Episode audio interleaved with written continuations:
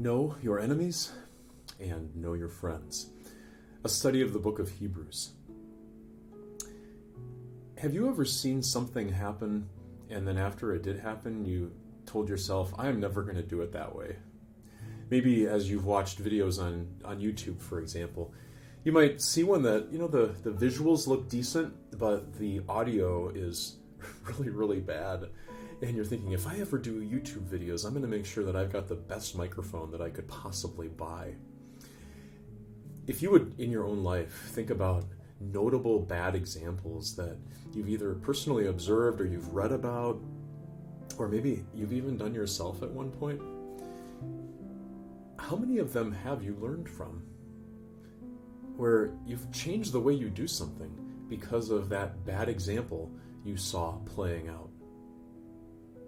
And isn't that interesting? Like, whenever a bad example plays out and then we learn from it, we always know how the story ends, right? Like, you know what happens after the bad example is, is finished. You might uh, be watching, for example, while you're driving on a, on a highway, someone go flying past you, and, and you've told your kids, like, you shouldn't speed, and, and then, like, way ahead, you end up seeing that person on the side of the road, and the children see that and they think, wow, dad was right, you shouldn't speed because you get pulled over and you have to pay a traffic ticket, right? So often with bad examples, we will measure them because we have seen how the story ends. In Hebrews chapter 4, the Holy Spirit comes to us and shares an example and it is a very important example that helps us understand something God wants us to know as Christians. Remember, in the book of Hebrews, we're talking about temptations that, that are kind of uniquely shaped for Christians. And with the example that we find out about, this was a group of people that had a very close connection to God, and something, something very bad happened. So let's read in Hebrews chapter 4. Therefore, since the promise of entering his rest still stands, let us be careful that none of you be found to have fallen short of it. As I read, you're going to hear the word rest a number of times.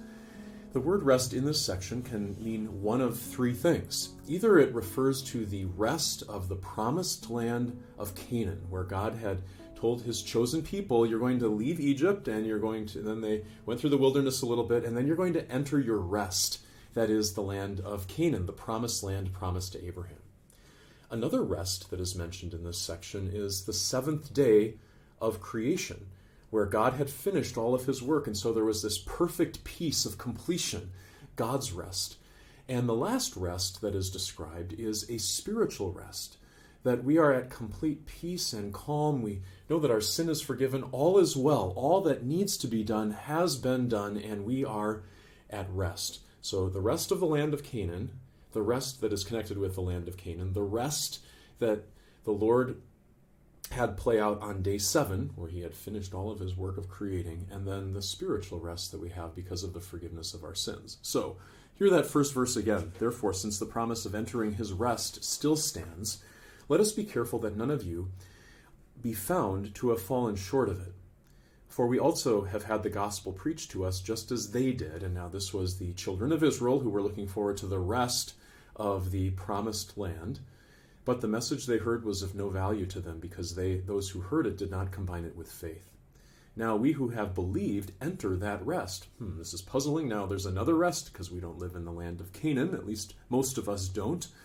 Just as God has said, so I declared on oath in my anger, they shall never enter my rest. And yet his work has been finished since the creation of the world. For somewhere he has spoken about the seventh day in these words, and on the seventh day God rested from all of his work. And in the pa- again in the passage above, he says, "They shall never enter my rest." Now, if you're getting confused at this point, just keep on with it. It still remains that some will enter that rest, and those who formerly had the gospel preached to them did not go in because of their disobedience. Therefore, God again set a certain day, calling it today, when a long time later he spoke through David, as was said before Today, if you hear his voice, do not harden his, your hearts. For if Joshua had given them rest, God would not have spoken later about another day. There remains then a Sabbath rest for the people of God, for anyone who enters God's rest also rests from his own work, just as God did from his. So it's like your head kind of spin. You might go back to those verses in Hebrews chapter 4 and try to figure it out here's basically the bottom line there was that rest in the promised land, the Canaan, right? They would get to be in the rest. But 400 years or more after that, there were some psalmists that the writer to the Hebrews quotes who speak about this rest as something that is still at risk, something that they may or may not get into. And you're saying, wait a second, for the Jews, they were already living in the promised land by that point. They got there in the 1400s BC. So, how could a psalmist be speaking about rest as if it was something that they could still potentially not get into? And, and then mentioning creation, right, where that's even further before. if there has been rest on the seventh day since the beginning of the world, what is this rest that we would still not yet be able to enjoy fully? Like, what, what is this rest that is still coming in the future? And that future rest, or that rest that we want to make sure we're entering, is not the land of Canaan. It's the spiritual rest of being at peace with God. So God is telling his people um, in the book of Hebrews that they are at risk of having the same issue that the children of Israel had almost 1400 years before, that they might not get into the rest. Now, you might remember that with the children of Israel, right? Where they left the land of Egypt, they went to Mount Sinai, then they're ready to enter the promised land, and they send 12 spies. And the 12 spies come back, and two of them say, let's go for it, and 10 of them say, no way. And we'll find out why they didn't want to go in. But now the people were on the border of this land, and the question was, what would they do? And they decided to go with the 10 spies who said, no way. Like, they did not trust that God could handle this. And so God says to them, fine. Then you are going to wander for 40 years in the wilderness, and not a one of you, 18 years or older, who is alive today, will enter into the promised land ever. You will not have rest. Well, then the people realized, okay, we must have made a big mistake. So they said, okay, we're going to go do it now. And God had told them they were not supposed to go in now. They were going to experience this 40 years of consequence. But again, they defied God and they tried to go in. And they got smashed. And then they realized if God is not with them, they will not be victorious. So, people on the border of the land of Canaan, and the question is as they doubted, as they faced a challenge, and as they said, God can't do this, and they ended up losing so much. When you think about your own life, would you say, when you compare yourself to those children of Israel on the border of the promised land who doubted and got a huge consequence, do you feel more similar than different to them? Or do you feel more different than similar to them. Like, can you relate? Are there moments in your life where you know you're kind of on a border and you know what God wants you to do, you know what you should do, but you are scared? Where you are filled with doubts. You're thinking there's no way that doing the right thing in this moment can be a good thing because I'm going to get crushed Listen to the specifics of when they were on the border of the promised land. This is from Numbers chapter 13. Then Caleb, who was one of the spies, the two who said, We ought to do this, silenced the people before Moses and said, We should go up and take possession of the land, for we can certainly do it. But the men who had gone up with him said, We can't attack those people. They are stronger than we are. And they spread among the Israelites a bad report about the land they had explored. They said, The land we explored devours those living in it. All the people we saw there of great, are of great size. We saw the Nephilim there, the descendants of Anak, come from Nephilim. We seemed like grasshoppers in our own eyes, and we looked the same to them. The reason they didn't want to go into the promised land was because, remember, this was hand to hand combat to a large degree. Their soldiers are way bigger than ours. We're going to get crushed. If you imagine yourself standing there and hearing these reports, and people tempted to doubt that God could pull this off, what would you say are your Nephilim? Your giants? Maybe the ancestors of Goliath, right? David of Goliath fame. Like who, what, who or what are those things that make you feel, I don't know, like as a Christian, I, I'm just, I'm scared. Maybe it's a health crisis. Maybe it's recognizing that so much of what is publicly promoted in our world is not consistent with the Word of God. Maybe it's someone at your place of business where you've thought, like, if I stand up for what I know is right, I don't think this is going to go well. I'm scared of what will happen next. Maybe it's something very personal where you know what God wants you to do and you know that you should trust the Lord and be at peace, but you are finding it so challenging to not be afraid. We have many different sorts of Nephilim or giants that we're on the border, and we know that if we step across, we will face them. How do we face those giants? Hebrews chapter 4, verses 11 through 13 take us another step further. Let us therefore, so since this is the case, God wants us to enter into his rest. Let us therefore make every effort to enter that rest, so that no one will fall by following their example, their bad example, right, of disobedience. For the word of God is living and active, sharper than any double edged sword, it penetrates even to dividing soul and spirit, joints and marrow it judges the thoughts and attitudes of the heart. Nothing in all creation is hidden from God's sight. Everything is uncovered and laid bare before the eyes of Him to whom we must give an account. So, the Lord describes this, this example, and we'd all agree, yeah, like that didn't go well for them. I mean, you know that as every individual who, who doubted God, all of those 18 years and older, they, when Moses finally got to the land of Canaan a second time, 40 years from that point, and Joshua was the one who was going to lead them in, every single person who had doubted God was dead in 40 years.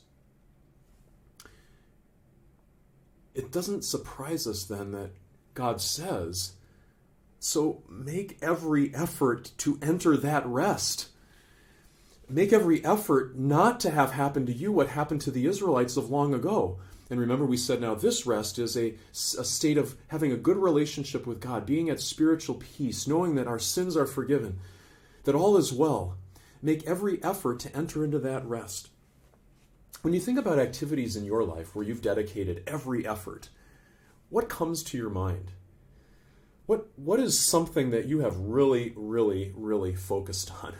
And you've stayed up late or you've put in extra energy or uh, do you maybe think of athletics? If perhaps that's your thing where you knew you really wanted to make a team and you just ran and ran and ran or you practiced and practiced and practiced way above what maybe others would have would have done in your circumstance.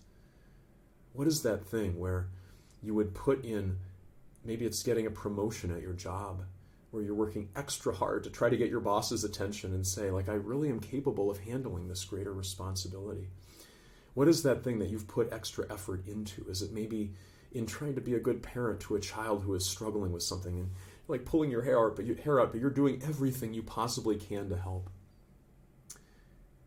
So, as a Christian, what reasons do we come up with for thinking about God's rest in a different light?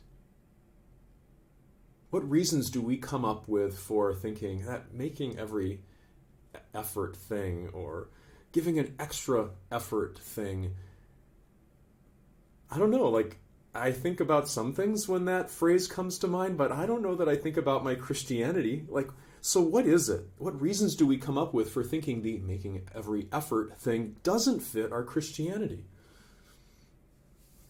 is it because you've been a christian all your life and it kind of feels like you're just always going to be. Like, I know Jesus is my Savior, so that's it. Like, the house is built, right? I mean, if I don't know if any of you are home builders, but if you build a house, once you're done with the house, are you thinking about building the house? Like, no, you think of it as something that's done. And isn't that sometimes how we think about our Christianity? Rather than thinking about it as a battle, like which of course is never done, right, until there's final victory, that we think about it like the house is built and that, that can be a temptation. What other reasons might you have for thinking about God's rest not in a make every effort way. I mean, maybe you're thinking, well, I know that Jesus died for all my sins, so there's nothing that I have to do. Like, I see those two truths as not matching up. If Jesus did it all, then how could it be right that I have to make every effort? So we'll actually say that God is wrong when he says, make every effort. Now, of course, we like we know that God he can't be wrong.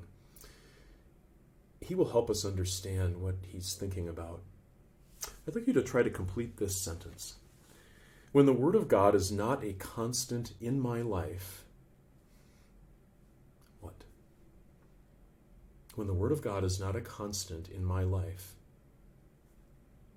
what? Now you might think of a number of answers that could fall into that blank, but listen to this verse to see if this points you in a certain direction. For the word of God is living and active, sharper than any double edged sword. It penetrates even, even to dividing soul and spirit, joints and marrow. It judges the thoughts and attitudes of the heart. Nothing in all creation is hidden from God's sight. Everything is uncovered and laid bare before the eyes of Him to whom we must give an account. So it says the Word of God penetrates, judging the thoughts and attitudes of the heart. When the Word of God is not a constant in my life, then it's not judging the thoughts and attitudes of our hearts. That's what we think about.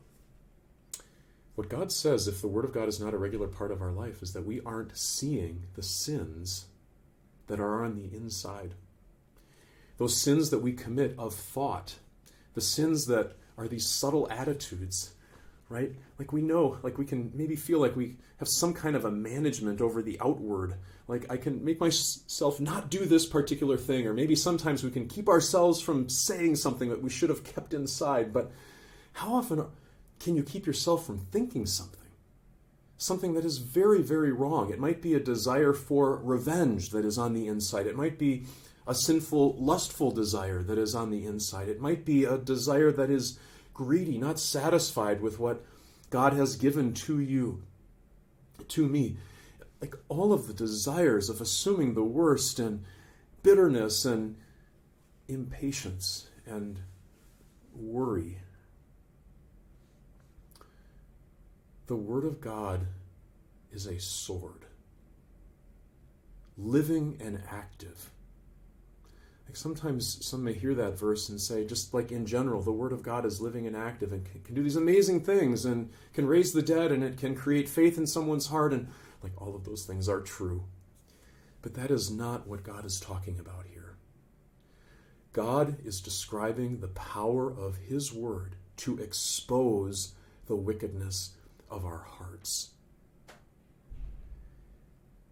If you've ever been in a place where you're thinking, I'm not that bad, the Word of God is there to say, hold on just a second here. Do you see what kinds of thoughts are going through your mind? And you're saying, I don't get why that's so important to God. Why do I have to worry about my thoughts? Like, I just want to keep myself from hurting other people or whatever. And God says, listen, here's what happened to people who were part of God's children thousands of years ago they ended up not being able to enter God's rest.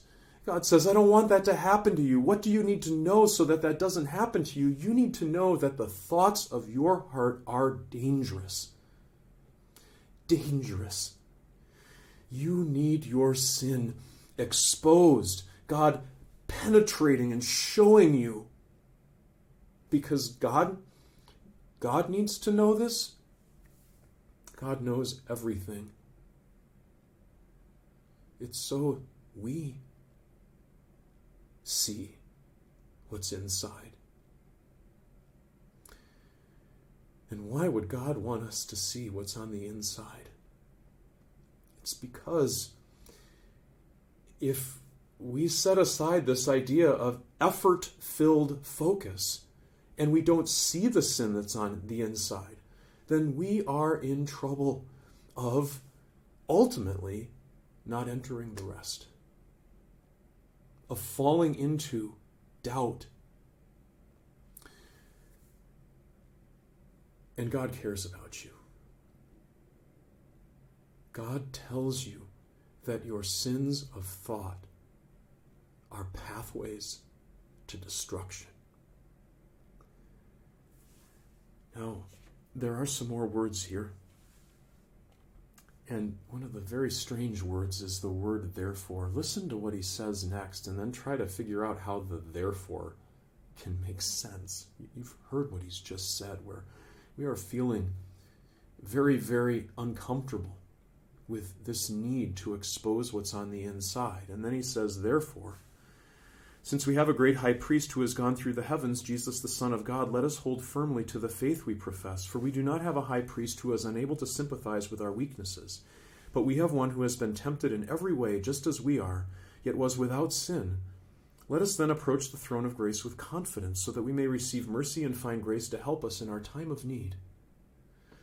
Oh, that, that sounds wonderful, doesn't it? But listen, the last verse we previously had read was Everything is uncovered and laid bare before the eyes of him to whom we must give an account. Therefore, like you'd almost expect after that, therefore, you're doomed. Uh, God knows everything. It's going to be laid bare before his eyes. Therefore, you're doomed. And, and we ought to be. But what the writer to the Hebrews is always having in mind is that he is talking to children of God, to Christians who want to enter the rest. And as he's described the bad example, and as he's described how we can fall into that very same trap, and as he's noted how sins of thought are at the heart of us drifting away from the Lord, he now says, therefore, don't let go of your confidence. Because that which gives you confidence is your great high priest. Now, people back in that day had a much better idea of what a high priest was. A high priest was someone who stood between people and God. He represented God's people, and in particular, he represented them because the sin of the people would keep them from going into the presence of God. They, they would be punished. They could not enter into the presence of a perfect God. And so what the high priest would do, it was only once a year he got to go into the most holy place of the temple where the Ark of the Covenant was. But if he went in there without blood, he would die. If he went in there any other day of the year, he would die, because you can't stand in the presence of God with sin. But the blood of an animal sacrificed, it pictured a sacrifice that Jesus Christ was going to make, where his blood paid the price for all of our sin. And so, covered in Jesus' blood, we can walk into the presence of God because then the Lord sees only the perfection of Jesus, the blood of Jesus, which paid the eternal price of death and eternal death. So, that high priest had blood which he brought with him and sprinkled on the altar, and then he could stand in the presence of God on behalf of the people. Therefore, hold on to your confidence because you've got a great high priest you have someone who's representing you. And that high priest is Jesus, right? Jesus is the one who did it. It is true that Christians can have a false sense of security where they think they're not in any danger, where they think that, well, it's not that big a deal. I don't have to regularly use the Word of God to expose my sin because I know I'm a sinner. I've already admitted I'm a sinner. And God says, No, no, no, no, no. You need to find out what's going on on the inside. You need to have the Word of God expose those subtle, wicked tricks of the devil. Christians can have a false sense of security, but Christians are also vulnerable to losing any sense of security because then they, they realize how wicked they, their heart is and they think there's no way that I can ever be what God wants me to be. And they're right. They can't. And so they are tempted to despair of all things. And there they are wrong. Because we have a high priest. You've got someone who stepped in between you and the God who should have judged you. And that's it. We can't solve this dilemma by our power. We cannot cross the border into God's rest by our own power. The Israelites could not take on the Nephilim by their own power, but that does not mean that the two spies who said, Don't worry about this, were wrong. You didn't have to worry about it because of God's power. You don't need to be concerned that your sin has permanently, forever separated you from God because you have a Savior, Jesus. And that high priest that goes between us and God, oh, there is so much more to know. Again, for the original readers, they knew a lot, but even for them, the writer to the Hebrews continues. He said, Every high priest is selected from among men and is appointed to re- represent them in matters related to God, to offer gifts and sacrifices for sins. He's able to deal gently with those who are ignorant and going astray, since he himself is subject to weakness. That is why he has to offer sacrifices for his own sins as well as for the sins of the people. So those high priests had multiple sacrifices because they were representing the people, but they were also themselves, and they were not perfect either. Now, no one takes this honor upon himself. He must be called by God just as Aaron was. Now, the comparison. So the Messiah, Christ, also did not take upon himself the glory of becoming a high priest, but God said to him, You are my son, today I have become your father. And he says in another place, You are a priest forever in the order of Melchizedek. So Jesus was appointed to his job, just like an Old Testament priest was appointed by God to his job. Now, check out what it says about Jesus' time on this earth. During the days of Jesus' life on earth, he offered up prayers and petitions with loud cries and tears to the one who could save him from death, and he was heard because of his reverent submission. Although he was a son, he learned obedience from what he suffered, and once made perfect, he became the source of eternal salvation for all who obey him and was designated by God to be a high priest in the order of Melchizedek. Okay, a lot, lot there. And that Melchizedek thing, we're going to go on and talk about that a little bit later. In fact, the writer to the Hebrews says himself that there's, yeah, there's a lot more to say about this, but but we're going to wait to talk about that. What will we not wait to talk about? As Jesus was a high priest, there were so many traits of him that matched the earthly high priests. One of them was that he was called by God, like he was specifically designated to be this priest in our place. But there's another feature and that is that Jesus suffered. There was weakness associated with him, not the weakness of having sinned, but weakness. In fact, Jesus gave up the full use of his divine power and authority to be our substitute, to be like us in every way except without sin. Do you ever suffer? Jesus has suffered. Are you ever at a border where you know that God wants you to take the step across, but you're scared because you know what's on the other side? When you think about those children of Israel when they were at the border, how was Jesus' experience different from the experience of those children of Israel who heard the report of the 12 spies? You see, Jesus stood at so many borders as well, with dangers just over the other side. The Israelites, we saw that bad example. We know that they doubted God and they lost everything. Jesus, he offered up prayers and petitions with loud cries and tears from the one who could save him from death. Jesus was at his border and he prayed.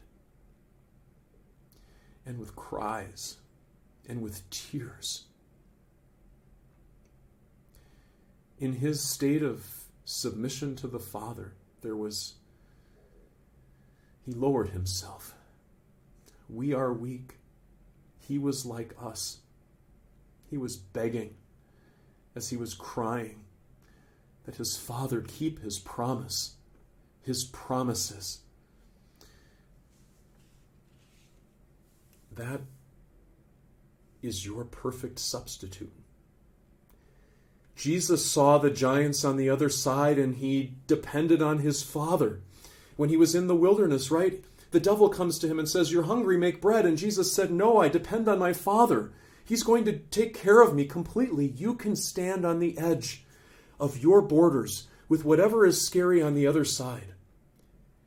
And you can know that Jesus has yes, been your perfect substitute. And that is a comfort to you because you stand before God dressed in the robe of Jesus' righteousness, not your own sin. Praise the Lord. But it also reminds you that it is okay to be in a place where you don't know exactly how the future is going to play out, but you do know exactly who the one is who is holding your future in his hands. You can stand at your border and not be afraid of the giants because Jesus is going with you. We began our conversation today thinking about a bad example. And we don't want to follow bad examples because we've seen how things turn out when one does what is the bad example. You know, with Jesus, not only do we have a Savior, we also have an example. And you know how Jesus' example turned out. Was amazing. He had the victory. When the Lord says to you, make every effort to enter that rest, we know what He's saying. He is saying, take the Word of God, have the warnings of God's Word penetrate to your very heart. In fact, the Word is powerful to make that happen all on its own. Read the Word of God as it penetrates to exposing your sin, and you acknowledge your sin and you are terrified because of the God who will judge all, then make every effort to enter that rest by remembering that you have a high priest, you have a Savior, you have one who has stood between you and God, your sin now washed away. Joyfully make every effort to enter into God's rest. You've got a great example Jesus, trusting in his Father you on the border, trusting in your God. Let's close with a prayer. Dear Heavenly Father, you know each of our weaknesses. You know how we are so tempted to sin in those moments when we have opportunity to trust. Please expose our sin to us daily. Thank you for sending Jesus to be our Savior.